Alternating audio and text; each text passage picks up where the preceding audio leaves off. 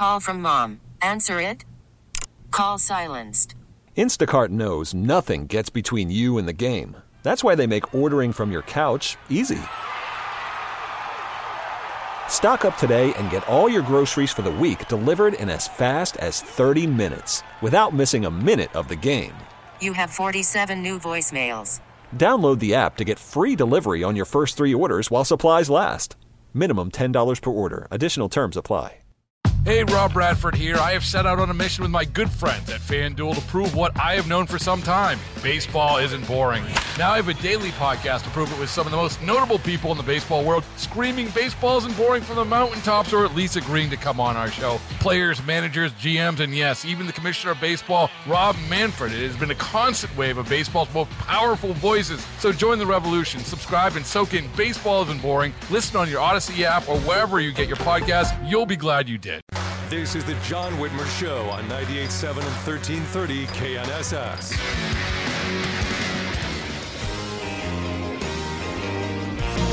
There's a hole in this country where it's hard used to be. And no glory is divided on fire in the street. They say building back better, make America great.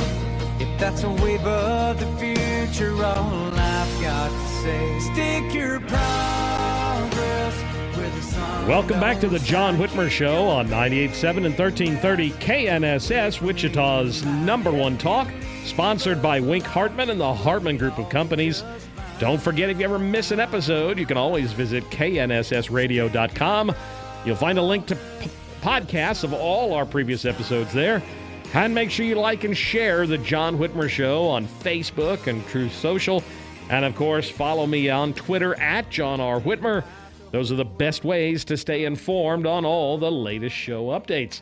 Well, as if the Biden administration couldn't get any more woke, a new USAID draft on gender policy states that sex is a quote designation that is you gotta love this stuff yeah seriously you can't make this stuff up that is assigned at birth and furthermore there are about 40 variations of sex char- characteristics that cannot be categorized as male or female.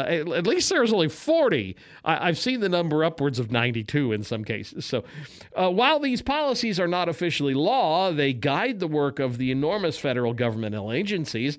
Often with elements which would never have survived uh, legislatively. This stuff's crazy. Joining us now to explain how these radical gender identity policies could affect you is Rebecca Oas. She is Director of Research for the Center for Family and Human Rights. Rebecca, thank you for joining us this evening. It's nice to have you on the show. Thank you. It's a pleasure to be with you. So, you know, I'm just surprised that we're at, I'm saddened actually that we're at a, a, a spot in our society when we have to have these kinds of conversations that people are trying to figure out. You know, you have Supreme Court nominees that can't identify uh, what a woman is.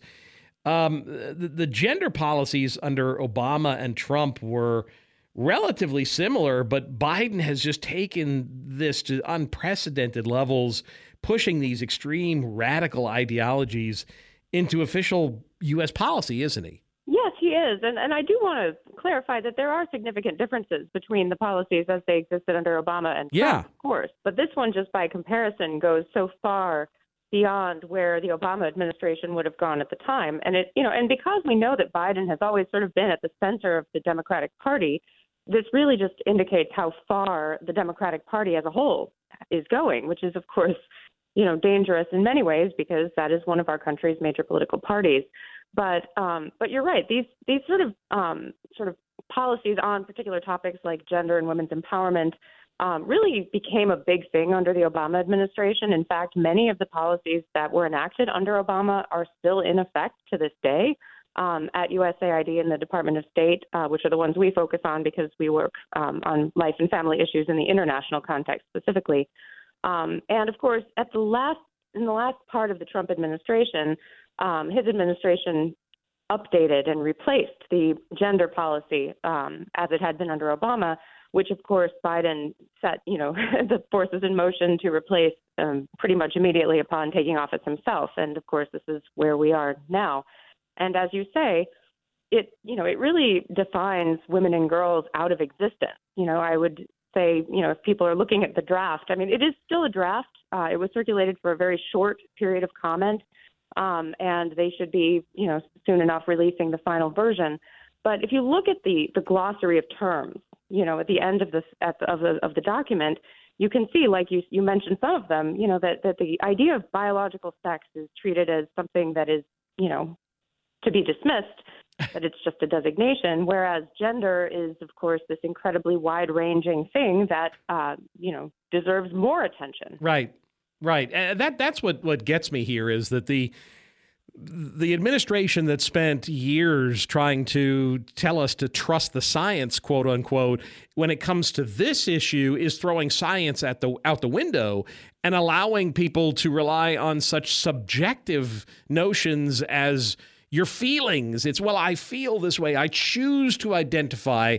Therefore, it's going to be federal policy that we have to then recognize that choice. Exactly. And of course, we know that a lot of the aid that the United States gives, you know, to countries around the world is going to, to poor countries and, and um, you know, to, to countries who have perhaps more traditional values uh, themselves. And this particular policy historically was supposed to be about making sure that women and girls are prioritized in the aid that the U.S. government gives. And of course, what this is doing is basically redirecting a lot of that toward imposing gender ideology and, and elevating LGBTQ issues in you know in the name of advancing women and girls' rights. Now, of course, there is an additional policy that is specifically targeted toward LGBT issues. So we already even have a standalone policy for that. Right. But what this is doing is basically taking that which was specifically designated for women and girls and making it more like that policy. Well, and it's completely undermining the traditional understanding of male and female. That's just being thrown out the window. We're we're talking with Rebecca Oas, the director of research for the Center for Family and Human Rights. Rebecca, the Biden administration has really elevated issues of sexual orientation and gender identity to one of its higher priorities. They've made this a, a major administration focal point, a major issue throughout the entire government. They're making this a high priority. They're in- injecting it into so many areas. You know, people can't pay their rent, they can't put food on the table. They're struggling with so many issues, and yet this is what they seem to think is an issue of critical importance. Uh, It just seems so out of touch. It really does, and and you know we should remember that when USAID delivers aid around the Yeah, world, taxpayer the money. Let's not forget have- that. Well, yes, the ta- the boxes have the logo and it says "From the American People," and so this is you know this is what we as taxpayers are are are paying for, and what other people are perceiving as what the U.S. is all about. And so, of course, you know there are important steps that need to be taken. I mean, obviously, you know the executive branch has a lot of power to to control how these agencies operate, but it is, of course, Congress that appropriates the funding. And you know, obviously, the first stepping point is we have to actually know what's in these policies, and so people can can write to their members of Congress and express their concerns about this. Right. Well, and, and don't get me wrong, we don't want anybody to feel unwelcome or feel prejudiced against, but at the same time, it just seems like this is so unnecessary. It is, and it's also very controversial here. And of course, you know, we have an election coming up, and and it's important that people pay attention to these issues Yeah. Yeah. because obviously we are one of the most generous donors, you know, in foreign aid, and we have a large impact around the world, um, for good or for bad. And the issue that gets me here is is this USAID rule.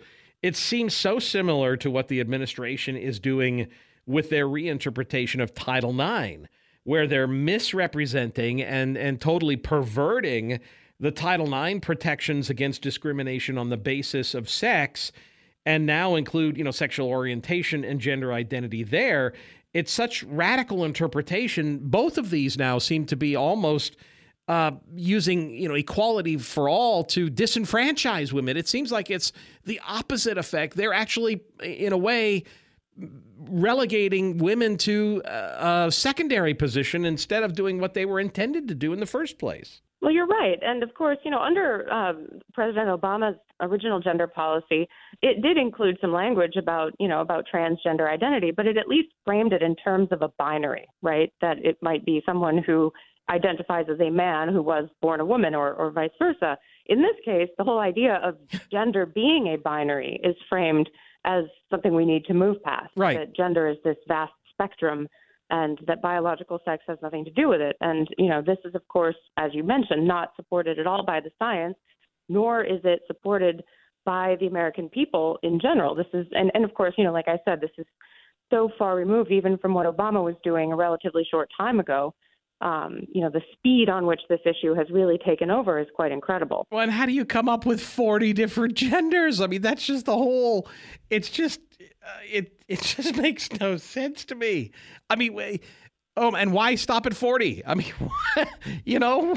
Well, exactly. And of course, you know, it's, I mean, the, the idea that people's um, attributes, you know, come in many different forms and shapes is, is of course true just within you know the obvious binary that we know. But this is an attempt i think really to make something ambiguous that really is not right. you know? Yes. I mean we know that there are people who for whatever reason they have developmental issues and they might be born missing a limb or something like that. We don't then say well human beings have you know somewhere around two arms and two legs and it's, yes. it's a spectrum right? I mean there are things that can go wrong developmentally that might make it not perfectly obvious right away if it's a boy or a girl, but we can look at the DNA, we can look at other things. You know, that we are still a species that comes in two forms, right. male and female. This is, you know, this is something that we used to understand from the earliest levels. And now, of course, you know. it, again, it comes back down to trust the science. It, it's all pretty straightforward if you think about it. it, it this should not be that complicated.